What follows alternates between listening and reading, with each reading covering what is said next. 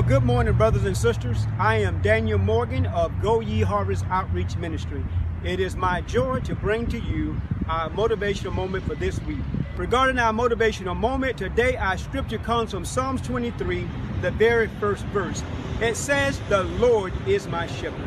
You know, brothers and sisters, when we have the Lord as our shepherd, we have everything. Two other names for God is Jehovah Jireh and Jehovah Sabaq. Jehovah Jireh, oh, the Lord is our provider. And Jehovah Sabaq, oh, the Lord is our protector. With the Lord God as our provider and our protector, what shall we want for?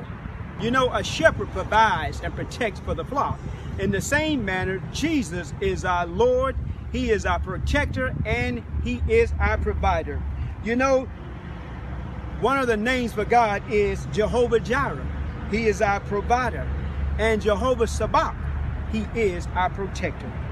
I want to mention to you what is said in Matthew chapter 6, verse 31 through 34. You know, Jesus speaking to the people said, do not worry about what you're going to eat, what you're going to drink, or what you're going to wear. He says, look at the lilies of the field. They are clothed better than Solomon was. Jesus said not to worry, that our Heavenly Father knows our needs and will surely provide. David says in Psalm 37, I was young, but now I am old. I have never seen the righteous forsaken, nor have I seen their children begging for bread. Brothers and sisters, know that the Lord is our Jehovah Jireh.